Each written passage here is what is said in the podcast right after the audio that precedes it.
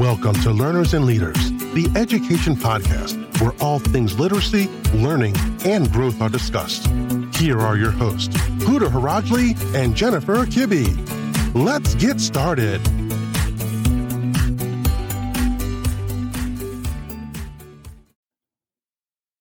Hey everyone, welcome to episode one of the Learners and Leaders podcast.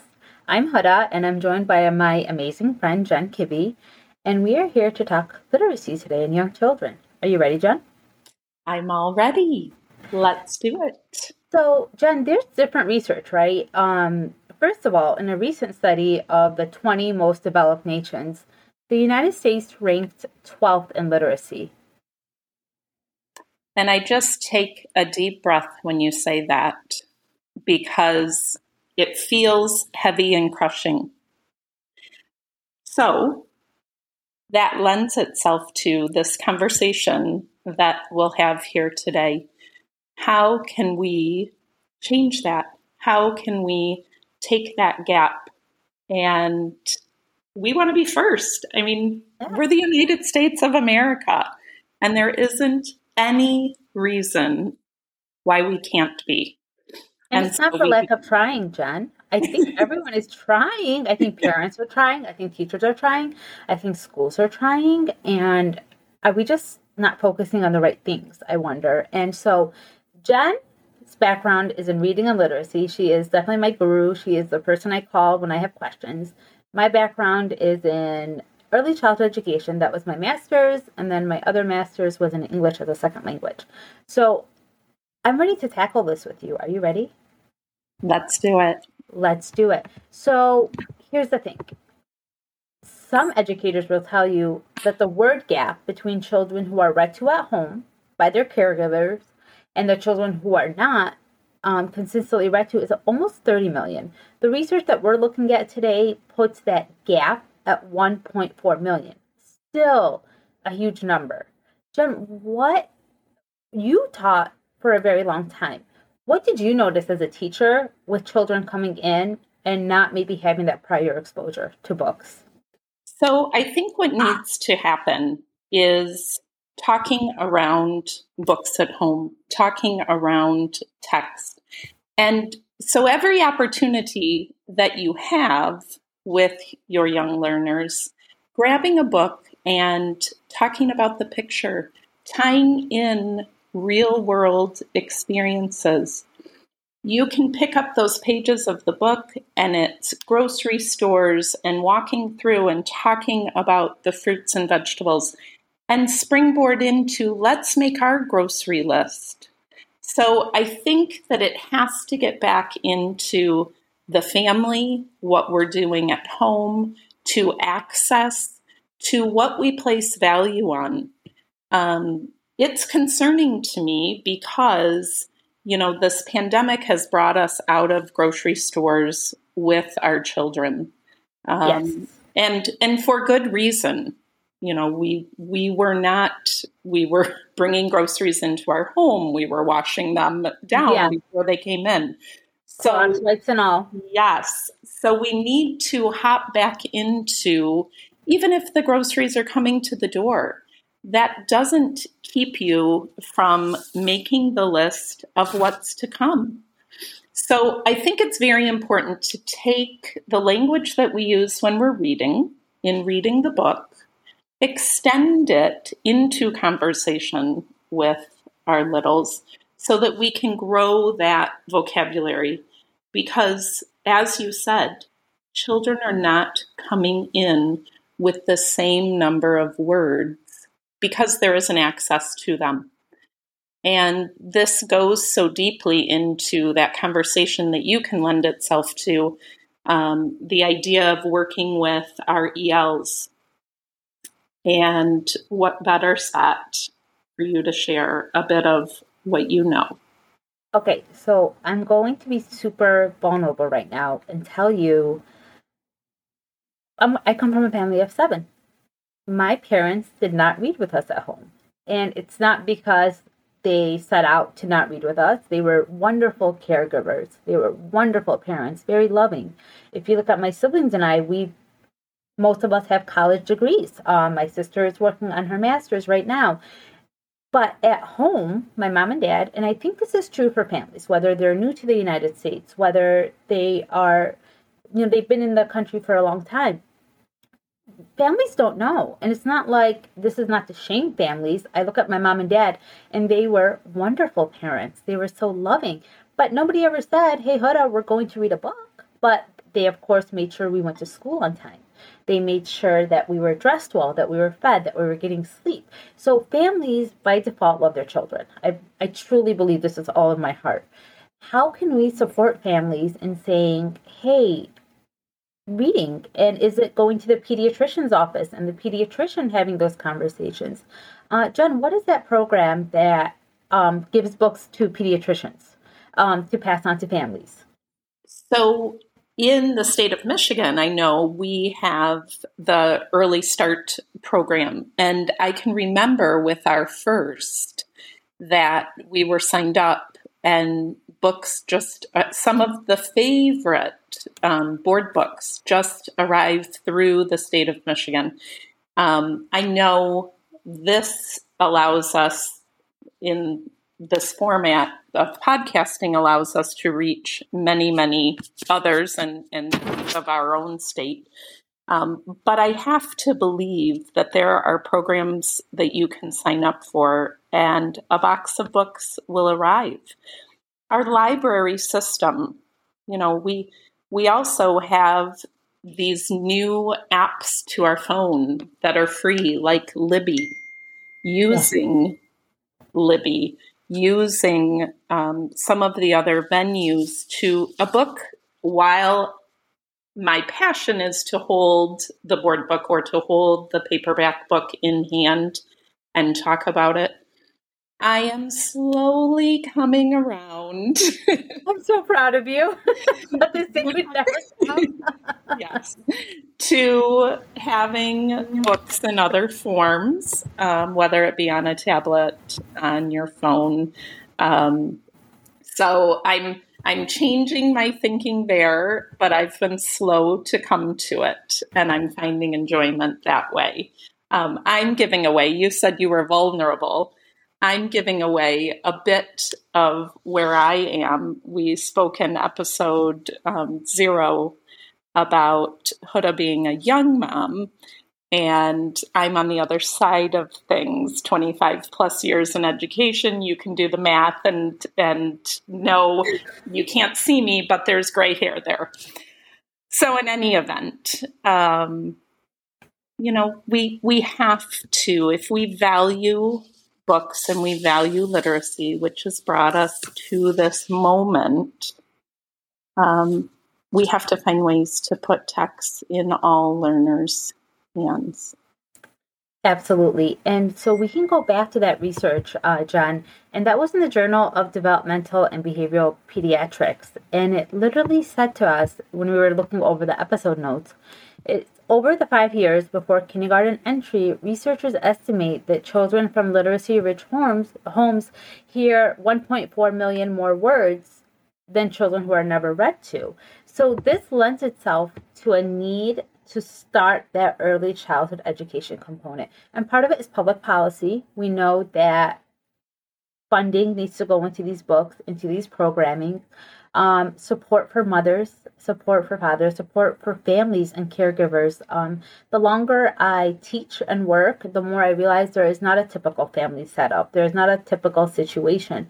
So, how do we reach people um, and give them access to books? Because I think that will be a game changer when children enter our classrooms, um, when children enter our societies. And I think Jen and I agree on this um, that literacy is a civil and human right. Um, education is a civil and human right. And sometimes we look at it in the context of conf- areas of conflict. Oh, yeah, those children aren't going to school, and those children are not. But even here in the United States, there are concerning statistics regarding literacy and the ability to read, and the fact that three out of five people in prison are considered illiterate. All of these things, when you put them together, paint a very concerning picture, which is kind of what inspired us to do our podcast. But we're also not just in the game of compare and despair. We want to provide solutions. So, one promise that you will always have from Jen and I um, is that whenever we bring up a problem or a concerning statistic, we're going to offer solutions. We're going to offer practical steps that can help move us in the right direction.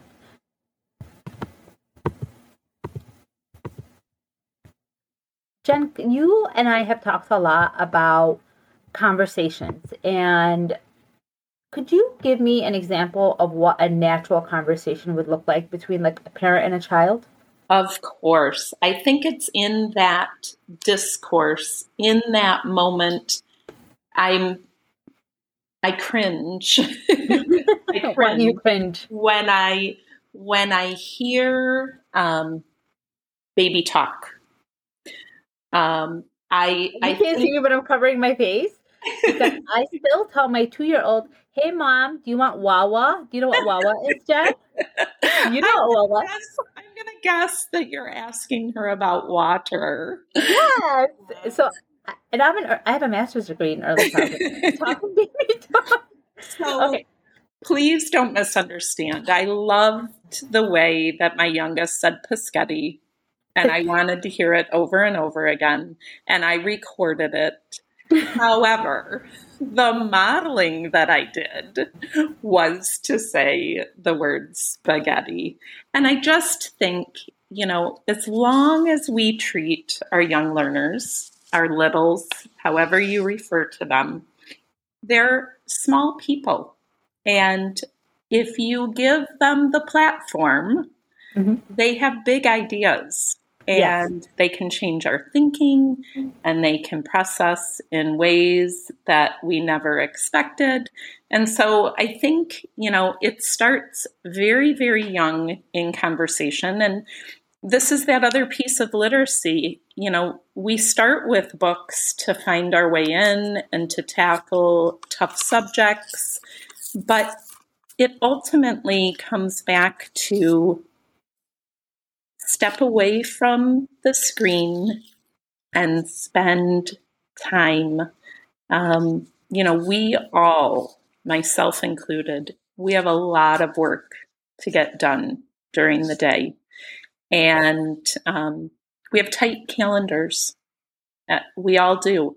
And in some cases, they are survival you yeah. know i i must be away from the home for these number of hours or you know we're not going to have food on the table um, but i think that we have to find those small moments and they make big big impact and it's in those moments of conversation even if it's driving on the way to daycare driving on the way to school driving on the way to whatever the drop off is. Mm-hmm. Um, turn off that radio and yes. just be in that space. Because if you believe that in schools or in daycares that it's happening and those children are having an audience, we are missing it we are their greatest audience as parent when we're talking about the youngest, smallest um, children, because there's a whole different management when you enter a school based or facility based program. So I urge, plead, um, just take time to talk and it doesn't have to be around around story and book. Right. Um, so, Jen, you reminded me of something. We know that oral language is the greatest indicator of future literacy success. So we can tell by the age of three um, outcomes for a child just based on their vocabulary and their oral language. So my daughter likes to talk, and it's truly because I'm her mother. Like my husband is a very not as chatty guy. But so when I look at even my little one, the other day she was reading off colors and she said cyan. And I looked at her and I said, oh my goodness, like, and a lot of that came from just giving her crayons and having her practice. And I know sometimes parents feel like, well, I'm not a teacher, I'm not equipped. And I will tell you, at home, I'm not teacher mom Huda, and I don't think you were either, Jen. No. I think we default to being parents and caregivers and just having those conversations, whether you're at the grocery store, and I know that's been taken away from a lot of us because of the pandemic. Um, an alternative would be like a walk in the park, naming what you see, or even driving. This is a stop sign. This is a red car. This is a blue car. This is a bird. Um, but very natural stuff and engaging children in that language. And I promise I'm going to stay away from the baby language because it's, it's there. And you know what's funny is most of my friends are teachers. But I think we all just hang together and they'll be like, Huda, when we're out at restaurants with Emily and they're like, you need to use not baby language. And sometimes as a mom, it's like, oh my goodness, I know better, but I still do it because it's cute of and it's course. adorable. And It is. And we only have a blip yes, to enjoy that baby language. And in her case, she knows that you're saying water and she can pronounce and say water and she can probably say it in three languages. yes, yes, she is just phenomenal. And then I just think motherhood is harder now than it ever was. And I think this might be an episode for us to talk about in another episode, um, a topic. But like I sent Emily to daycare, part of it, because she's an only child. Absolutely. And I want her to practice getting along with other children. And this is our family right now. So it brings up many issues and many topics. But part of me sending Emily to daycare is socialization and playing with other kids. And I do feel like her language regressed during the pandemic when everything was shut down and she was just home with my husband and I. Absolutely. No, agreed. And and again, as we push through this and come out of it, I think that changing our situations, you know, we've only had one another. and you you Yeah. can only do the same routine so many times. Um, but I think you touched on something there that I want to go back to. Um, many more families were taking walks, having moments in parks, spreading out the blanket in the backyard. You know, look up at the sky, count the airplanes that pass. Um, talking about the green trees, you know, those labeling moments where you can label things all over the house so Mhm. that your home is print rich. Um, but if you're not stopping and talking about it, it's simply a card on the wall for labeling. Yes. So it it is. I press our listeners um, if they have young learners or if we're reaching you and you're heading back into the classroom to give the moments for conversation because we truly, truly don't know where our children have been, what they have had access to. And I think we're going to start to see this new building in community as we start to push our way back back in. Um, and so, just to recap, you know, we've we've touched on a myriad of ideas that are going to be springboards um, as we move forward. But thinking about how do we build the context of vocabulary and words in books, so talking and sharing, um, and and really placing value on book time. Then we went next into Huda, that time to talk. Yes. Um, and and now finally as we as we wrap, um, I know that we had kind of one more idea to touch on. Yes. Hey, Jen, before you jump off, do you want to do a pop quiz? Oh, of course. I would love to take your pop quiz, Huda, because I'm oh so good at these fun things. what kind of student were you in school? Were you like, did school come very naturally to you, or did you have to study really hard? What kind of student were you? I I was um, I was a nervous Me too. Um, I didn't like making mistakes. Um, I did study, but things came naturally. Um, I would say I was I was good at school. You know, I I kept copious notes um, and did well, but I backed it with lots of anxiety. I uh, yeah, I, that was it. But for me, um, school was just another thing, and I was the second out of seven, and I was helping my mom at home, and that gave me like a huge sense of responsibility. So I was always good at juggling a lot of things. Oh. Um, so even now, if you know me, yes. it sort of does a lot, but it's because I've always had a lot to tackle. But I loved school. Um, I liked school a lot, even though my language maybe wasn't the best when I first started. I loved school.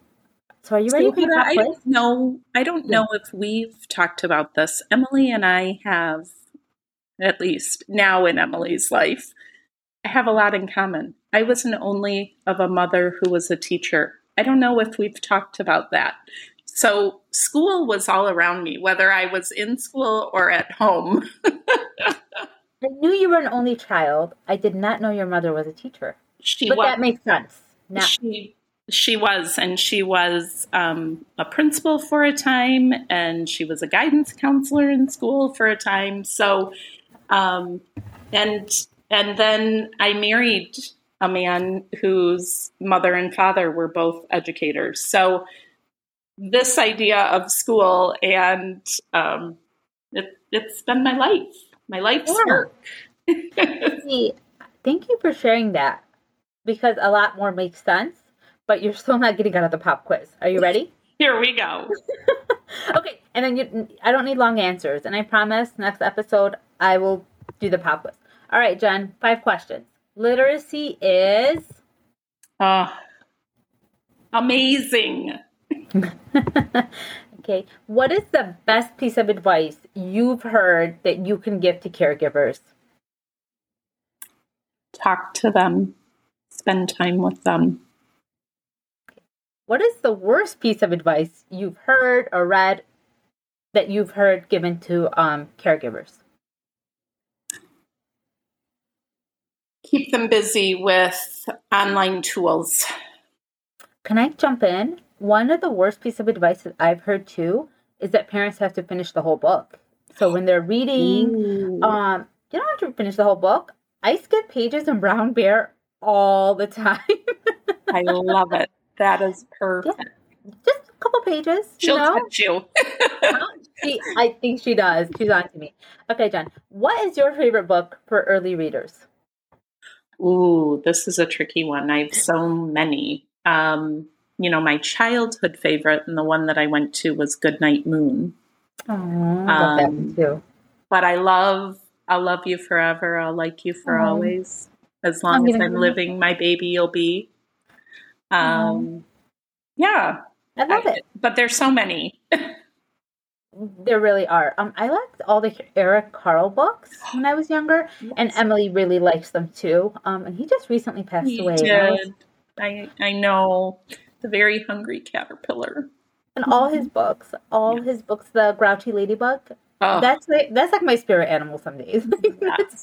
Oh. Last question. So this is a debate that's been raging in our house. Um, it's August when we're recording this episode. Jen, is it too early for Halloween decorations to go up? Oh my heavens. So I was considering putting my big fall wreath on the door, all the leaves. And I thought, no, we have Labor Day, so I need to still be red, white, and blue. Um, I don't know. I'm going to dabble with that first weekend, probably Labor Day weekend. The pumpkins are coming out around the house, harvest and fall. So it's not too early. It's not too early. This, this has been the debate in our house, but um, so yeah, I think I'm decorating. Target doesn't think it's too early. Neither does TJ Maxx. Um, so okay, so obviously Jen and I are going to sign off and go decorate our houses for Halloween. but everyone, you can connect with us and our podcast on Facebook, Twitter, and Instagram under Learners and Leaders. And if you have a specific topic that you would like Jen and I to address, please leave it in the comments. Until next time, thank you so much for joining us. We're so grateful that you tuned in. Take care.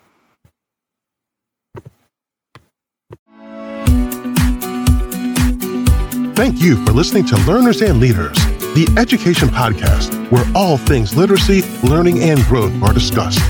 If you like what you heard today, let Huda and Jennifer know by subscribing and leaving a comment, and we will see you again next time.